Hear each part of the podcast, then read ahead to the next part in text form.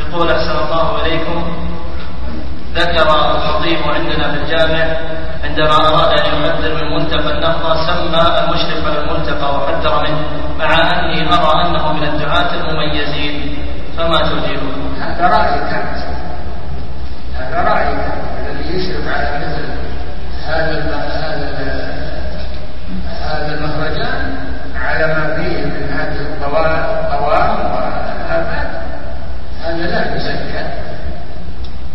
لا يلزم الأمر بالسلم عليه.